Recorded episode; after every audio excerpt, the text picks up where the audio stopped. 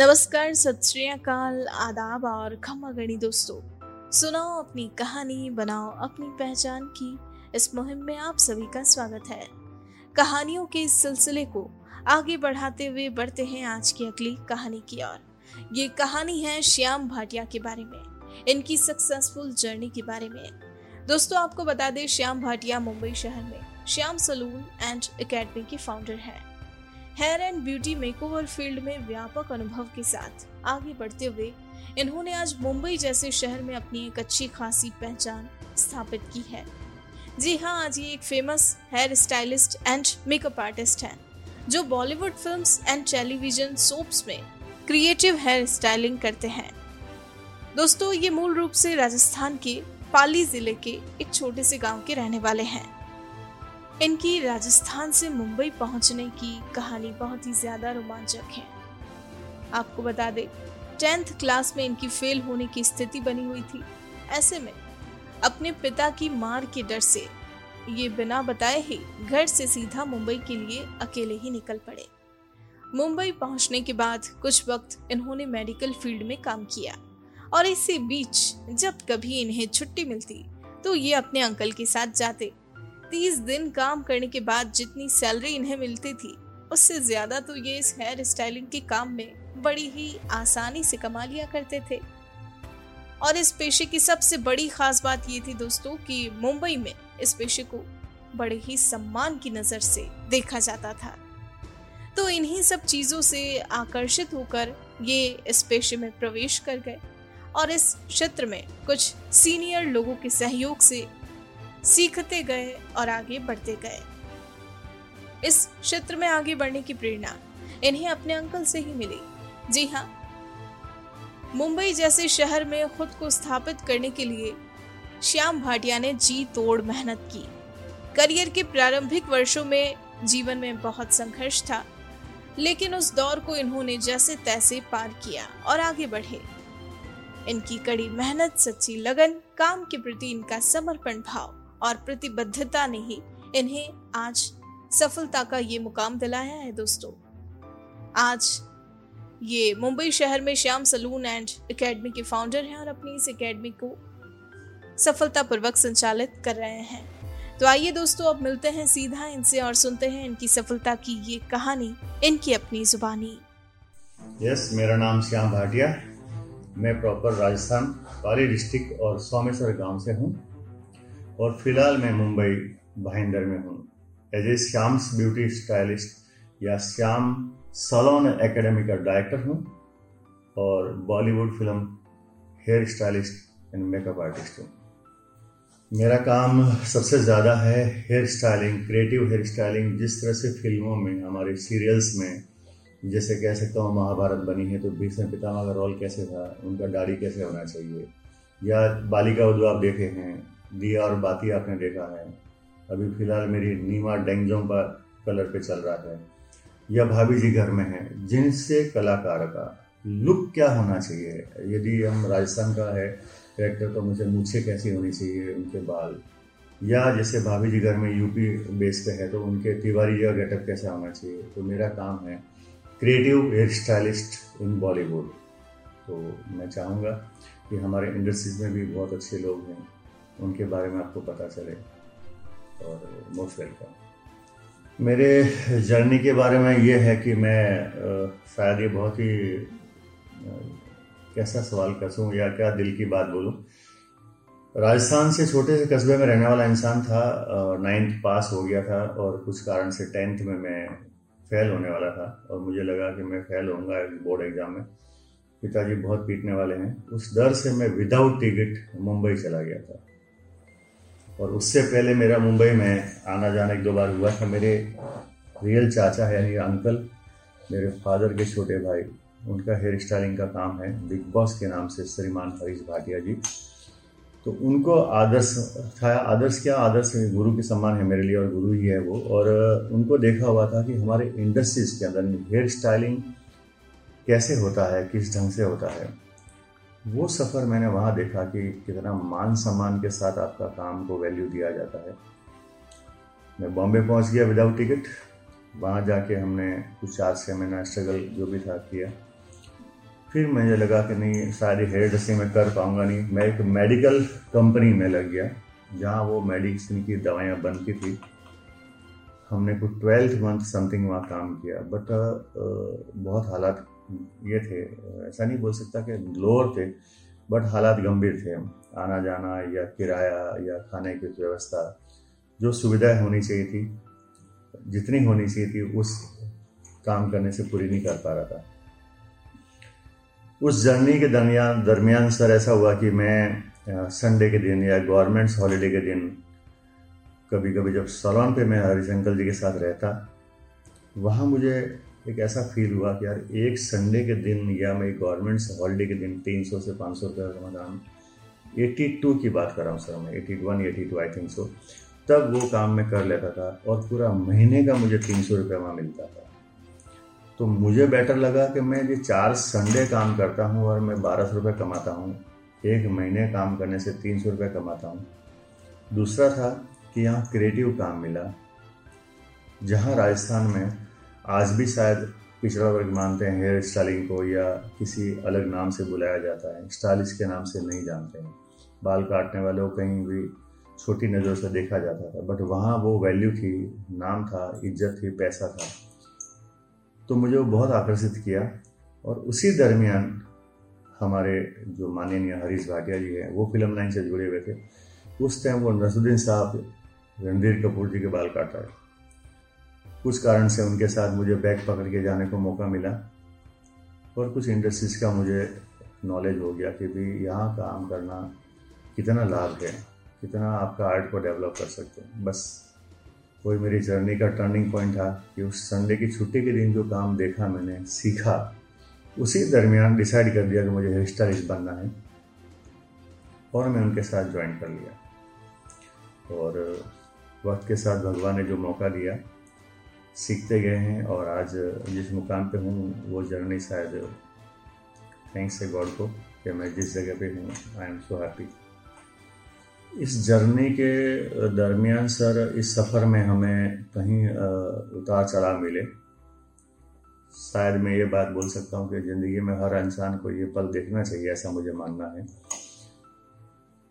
उतार ये था सर कि हेयर ड्रेसिंग की लाइन को जितना पैसा या अहमियत बहुत कम थी। और चढ़ाव की बात करूँ तो सामने ये नज़र आ रहा था कि यदि मैं इंडस्ट्रीज़ का टॉप स्टाइलिश बनता हूँ तो मुझे पर डे कितना पैसा मिलता है और किस लेवल पे मैं काम कर सकता हूँ। तो सबसे पहला ये पड़ा था कि घर या कुछ मकान बोल सकते हैं या दुकान हमारी खुद की नहीं थी। तो वो सबसे बड़ा स्ट्रगल था, हमने अपना खुद के पायदान कैसे बनाए? तो हम सुबह सात बजे से लेकर रात की दो बजे तक का जो सफ़र था हमने, दस साल तक हमने एक ही चीज़ देखा कि बस सिर्फ़ मेहनत और वो दरमियान भगवान की दुआ से इतना अच्छा निकला कि जिसमें नाम शहरत और पैसा। तो उसका एक ही चीज़ था कि क्वालिटी काम करना, समय के पाबंद रहना और अपनी मेहनत और लगन और एजुकेशन लेते रहना। यदि ज़िंदगी में आपको ये बात कहीं लागू होती है कि नहीं, पता नहीं बट लोग बोलते हैं, बाल काटना क्या सीखना है? जबकि मैं तो खानदानी हेयर ड्रेसर हूँ, या ऐसा बोल सकते हैं, बाल काटने का हमारा पैसा है। बट मैं बॉम्बे आने के बाद, जहाँ मुझे जैसा मौका मिला, किसी अच्छे गुरुओं के साथ काम करने का मौका मिला, मैं सीखने में बहुत बिलीव करता था। और उस उतार चढ़ाव में इतना कह सकता हूँ, बहुत शॉर्ट में लंबा कहानी है कि मैं बोरीवली से फ़िल्म सिटी स्टूडियो गोरेगांव, जो 22 से 25 किलोमीटर है, मैं पैदल चल के वो भी नाइट में जाता था। ज़्यादा नहीं तो 50 बार 100 बार मैं साइकिल पे गया हूँ, जो आज भी मुमकिन नहीं है आज की तारीख में। मैं 82 80 में महाभारत के टाइम की बात कर रहा हूँ। 88 89 में महाभारत बहुत फ़ेमस था, रामायण सीरियल बहुत फ़ेमस थी। और उस दरमियान मुझे काम सीखने को मौका मिला। श्री शशि मात्रे जी जी हमारे आदरणीय गुरु पंडित दादाजी मेकअप आर्टिस्ट है, जो हमारे इंडस्ट्रीज़ के टॉप देवन मेकअप आर्टिस्ट है। शायद उनसे बड़ा इंसान और कोई नहीं बन पाएगा। पैसों से तो बहुत बन पाएँगे, जो आर्ट और हुनर में, उस समय, उस ज़माने में। तो वक्त गुजरता गया सर, हमने दुकानों के साथ, हमने इंडस्ट्रीज़ में काम किया। बट रोजी रोटी चलाने के लिए हमें बेरोजगारी नहीं थी, काम बहुत था। बट टाइम की मारा मारी और ये कह सकता हूँ कि हेयर ड्रेसिंग से हमने एक अच्छा पैसा भी और नाम कमाया। बट बिज़नेस को डेवलप करने का जो परंपरा रही है, वो हमारी मेकअप इंडस्ट्रीज़ थी। मेकअप यानी कि मैं दूल्हा और दुल्हन का सजाने का काम शुरू कर लिया। जिस इंडस्ट्री से मैंने काम सीखा था, उस दरमियान वाटर प्रूफ मेकअप हुआ करते थे। यानी कि आप फेस धो लो या स्विमिंग कर लो तो मेकअप नहीं निकलता है। और वो मैंने शुरुआत की थी। आप लोग के आशीर्वाद से और हमारे माता पिता के जो भी, शायद मेरा मानना है कि इंडिया में उस दरमियान, यदि 85 टू 95 का मैं पीरियड बता सकता हूँ सर, मैं आज भी लिख के राइटिंग में दे सकता हूँ। इतने दूल्हे मेरे सिवाय पूरा इंडिया में किसी ने नहीं किया होगा, ये मेरी गारंटी है। हज़ारों दूल्हों को मैं तैयार कर चुका हूँ। और तब जेंट्स लेडीज़ भी मेकअप करने को डरते थे, मैं जेंट्स मेकअप करना सीख गया था बिकॉज़ कि मेरी फ़िल्म लाइन वहाँ मुझे पता चला कि हम मेकअप करते हैं और आर्टिस्ट हीरो स्विमिंग करता है और वो मेकअप निकलता नहीं था। वही दरमियान हमने एक दिमाग में लिया कि वही हम क्यों नहीं दूल्हे को सजाया जाए, इतना अच्छा सुंदर चेहरा बनाया जाए। और भगवान ने बहुत अच्छा नाम दिया। मेहनत की। फिर दुकानें हैं, घर बनते गए और आज भगवान की दुआ से अच्छी ब्रांच है पाँच पाँच और इंडिया में टॉप दी वन एक स्टेज है हमारे लिए। और वक्त के साथ बहुत से पड़ाव ऐसा है जो ये कहानी में बयान नहीं कर पाऊँगा, बहुत लंबा है। बट भगवान से इतना ही दुआ करता हूँ कि हार्ड वर्किंग और एजुकेशन ये दो वर्ड जिस इंसान ने सीख लिया, वो कभी पीछे नहीं रह सकता। आज हम श्याम सलोन एकेडमी के नाम से पूरा इंडिया जाना जाता है या पहचाना जाता है। उनकी सक्सेस के पीछे सबसे बड़ा हाथ था सर क्रिएटिव वर्क मेरी दादी माँ कहा करती थी कि बेटा, किसी का फ्री में भी काम करना पड़े ना, अपनी कला को मत खराब करना या कला का सम्मान मत कम होने देना। हमने अपने काम को कभी ये सोच के नहीं किया कि मुझे इससे इतना पैसा कब मिलेगा। पर हमने ये सोच के काम किया कि मैं इसको बेटर कितना दे सकूँ आज। वक्त के साथ चलते रहें और सबसे ज़्यादा जो बदलाव आया, वो मैंने पहले भी कहा कि एजुकेशन हमने सीखा फ़िल्म लाइन से, वही ब्राइडल में काम हुआ है। जो फ़िल्म लाइन से हमने काम किया, वो रियल लाइफ में भी हमने अपने क्लाइंट्स को लुक दिया। साथ ही साथ सबसे बड़ा राज था कि मैं इंडिया में एज ए इंस्ट्रक्टर यानी कि मैं एजुकेशन सेमिनार देना शुरू कर दिया। जो हमारे इंडस्ट्रीज़ को आगे लाने के लिए बहुत ज़रूरी था। या ऐसा बोल सकता हूँ कि इंडस्ट्रीज़ को पूरा मुंबई हो या इंडिया हो, कोई ट्रेनिंग सेंटर नहीं हुआ करते थे। हमने भी जब ट्रेनिंग सेंटर लिया टोक्यो ब्यूटी पार्लर लिया गिने चुने, बहुत मुश्किल से थे। बाद में मेरे को भी जाके सर कहना नहीं चाहिए। 2005 में मौका मिला पहला सिंगापुर जाने के लिए। बाद में हम वापस दो बार सिंगापुर जाने के बाद फिर मैं लंदन गया, मलेशिया गया, या फिर बैंकॉक गया, दुबई गया, फिर तो भगवान की दुआ से जर्मनी गए। हम वर्ल्ड कप किए हमने। बहुत लंबा सफ़र है आज के तारीख में। हमने हेयर इंडस्ट्रीज़ में वर्ल्ड कप होता है एशिया कप होता है, आज दिन तक लोगों को नहीं पता है। बट एजुकेशन की जहाँ बात आ रही है तो वापस पॉइंट पे आ रहा हूँ कि मैंने पूरे इंडिया में अभी तक कोई ऐसा सिटी बाहर नहीं बाकी नहीं होगा जहाँ मैंने कोई सेमिनार नहीं दिया, यानी एजुकेशनल सेमिनार या नहीं दिया। जहाँ हज़ारों की तादाद में पब्लिक होती थी 200 से लेकर 500 तक। और उसी दरमियान जब एजुकेशन देना शुरू किया लोगों को तो लोग सीखने के तौर पे मुंबई आते थे। और हमने ट्रेनिंग सेंटर खोला। भगवान की दुआ से ट्रेनिंग सेंटर बहुत चला। बहुत ही हायर लेवल पे एजुकेशन हुआ। और उस दरमियान इतना फ़ेमस हो गया था कि भाई मुंबई जाना तो श्याम भाटिया या हरीश भाटिया के पास जाना चाहिए। हमने पूरा गुजरात और राजस्थान या मैं उदयपुर की बात करूँ, हमने बहुत बड़े शो किए 2013 से लेकर 2015 तक यहाँ, जहाँ हमने पाँच पाँच हज़ार ऑडियंस थी। आज मैं एक सपना लेके निकला था कि मैं किसी महिलाओं को नहीं, या 10 से 50 या 100 जो घर में ब्यूटी पार्लर चलाते थे या अपने सीखने के लिए, आने के लिए लोग अपना ज्वेलरी या गिरवी रख के आते थे, ऐसी बहनों को मैं अपने पाँव पे खड़ा करूँ, या उनको घर से एक सलोन इंडस्ट्रीज़ कैसा होता है, या एक ब्यूटीशन को क्या वैल्यू होती है, वो करने की क्षमता रखूँ, या उनको उस लेवल पे लाकर खड़ा करूँ। शायद ये बहुत खुशी की बात होगी कि मैं फाइव थाउज़ेंड तो मिनिमम बता रहा हूँ और टेन थाउज़ेंड हाइएस्ट मैंने सेमिनार्स और वर्कशॉप दे के इतने लोग अपने पाँव पे खड़ा कर चुके हैं। मैंने नहीं किया है, सबकी मेहनत थी एजुकेशन था। आज इस मुकाम पे जो भी हम कर रहे हैं, साथ ही साथ ये मेरा सौभाग्य रहा है कि मेरा बेटा आज लॉरियल पूरा इंडिया का ग्रैंड एम्बेसडर है और एजुकेशनल क्रिएटिव डायरेक्टर है। तो बहुत ही बड़ा बदलाव आया है।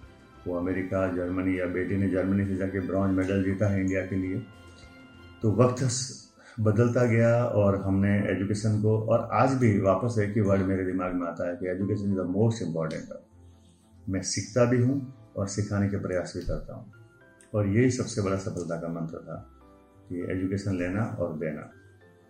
बचपन एक ऐसी चीज़ होती सर, कि जहाँ यादें कभी नहीं भूल पाते हैं।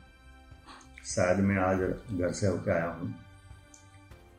पहला तो ये था कि डांट खाना तो दादाजी के हाथ की डांट खाना कभी भूला नहीं। सुबह उठ के उनको वो भगवान की पूजा पाठ में ज़्यादा महत्व रखते थे। और शायद उनके आशीर्वाद से हम आज यहाँ पे हैं। सुबह शुद्ध पानी से नहाना तो अर्ली मॉर्निंग पाँच बजे उठना और कुएँ से जाके शुद्ध घड़ा भर के लेके आना, और वो लाए बगैर वो नहाते नहीं थे। और हमको भी नहाए बगैर स्कूल नहीं जाने देते थे। तो वो याद मैं कभी ज़िंदगी नहीं भूल सकता। आज के बच्चे बिना नहाए काम पे चले जाते हैं, या बिना नहाए कुछ भी कार्य को अंजाम दे देते हैं। मुझे नहीं लगता है कि सुबह की शुरुआत सबसे पहले शुद्धिकरण होना चाहिए, भगवान का पूजा पाठ होना चाहिए, और अपना कार्य में जो भी जिस जगह पर हो, आप उसकी शुभारंभ करनी चाहिए। और दूसरी यादें रही सर कि डांट की तो मेरे पिताजी का डांट के डर से ही मैं घर छोड़ के विदाउट टिकट बिना बोले भाग गया था बॉम्बे। तो वो बिना टिकट और सर बिना रुपया, बिना पैसा लिए मैं निकला हूँ विदाउट मनी जिसमें एक रुपया जेब में नहीं।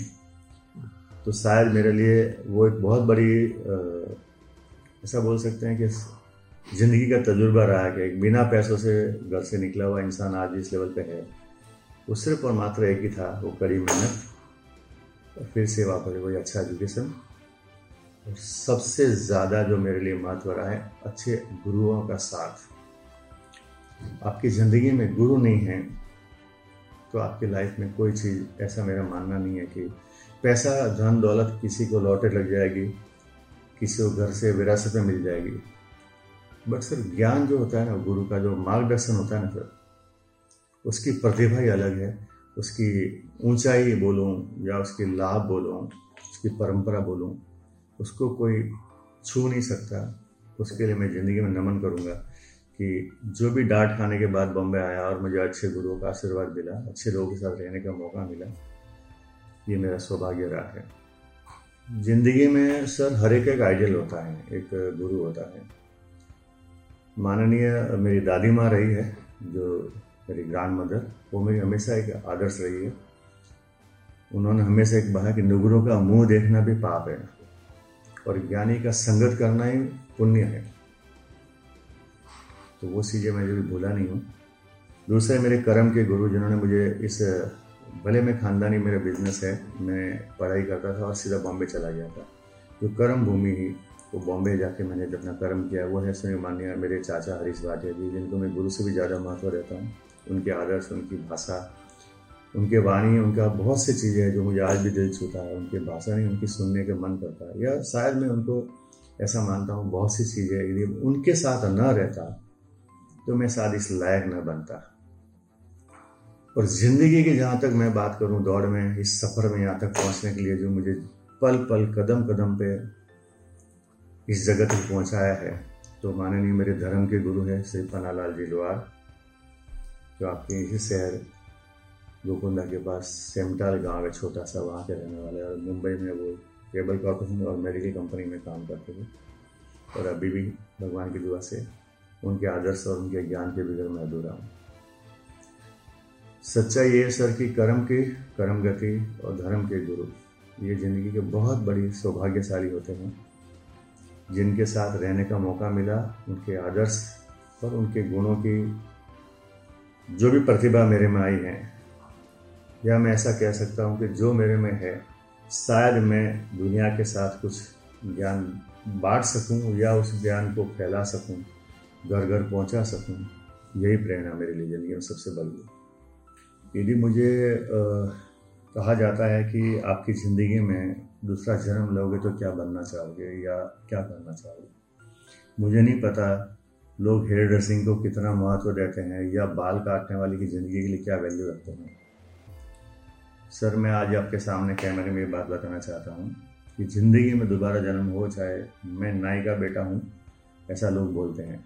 बट मैं बोलता हूँ कि मैं एक स्टाइलिस्ट हूँ हेयर डिज़ाइनर हूँ और ज़िंदगी में मुझे जितना प्यार, जितना मान सम्मान, जितने बड़े आईपीएस ऑफिसर या बड़े हीरो इंडस्ट्रीज़ के आपके जैसे मान्यगण लोग, गुणी लोग इसी वजह से मिल पाए हैं कि मेरे हाथ में हुनर था। इस हुनर की वजह से मैं सबसे अच्छे संपर्क में हूँ।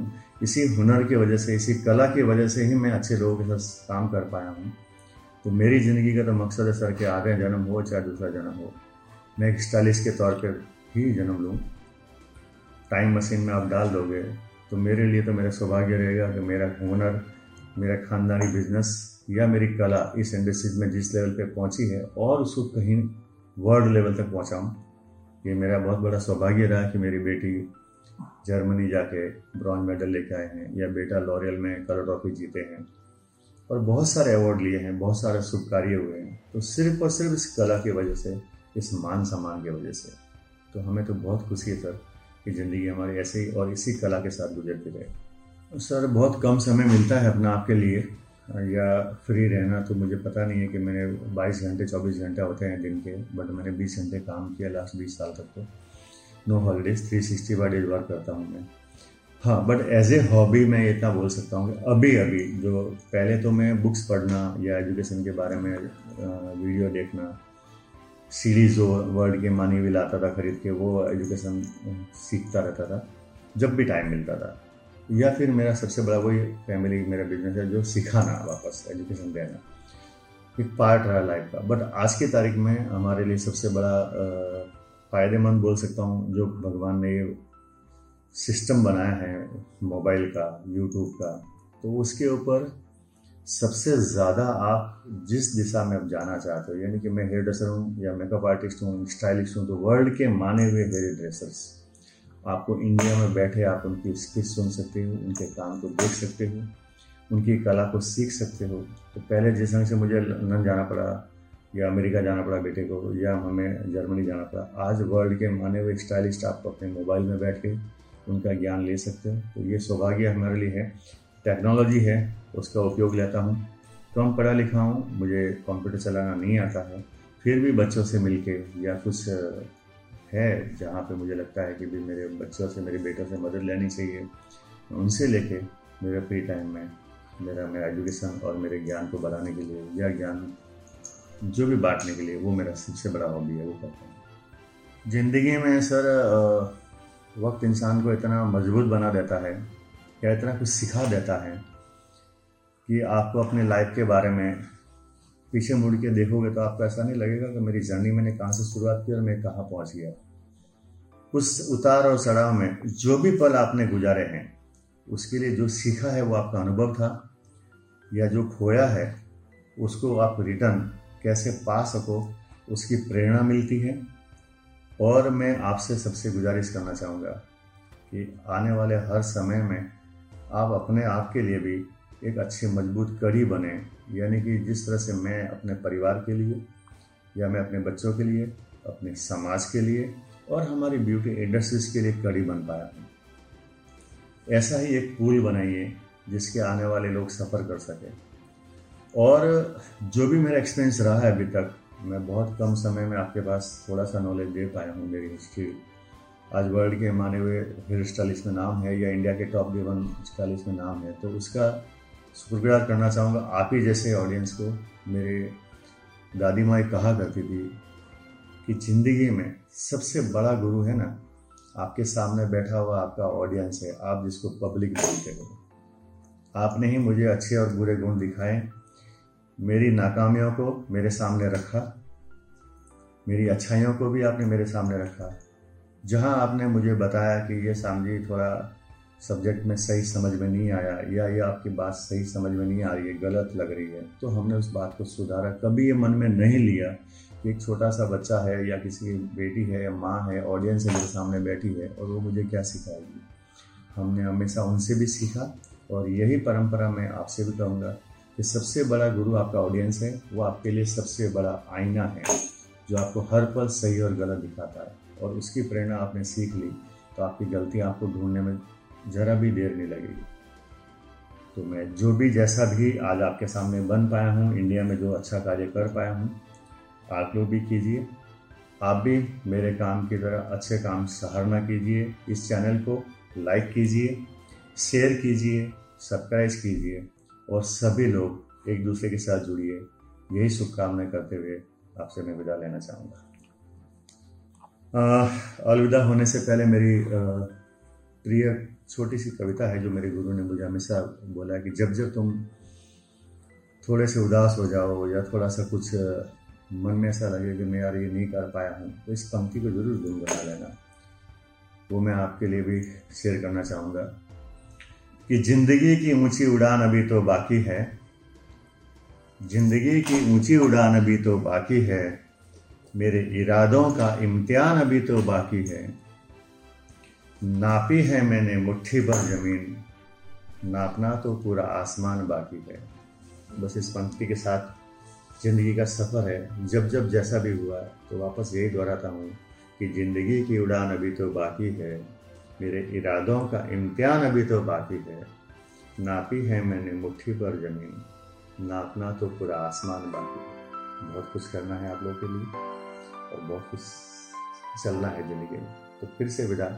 धन्यवाद। दोस्तों, आपको अगर हमारी कहानी पसंद आई हो तो आप हमें पॉडकास्ट पर ज़रूर फॉलो करें लाइक करें और तुरंत ही सब्सक्राइब करें। और अगर आप हमसे जुड़ना चाहते हैं और अपनी कहानी को भी बयां करना चाहते हैं तो हमारा मेल आईडी है support at the rate W O R K M O B workmob dot com नमस्कार।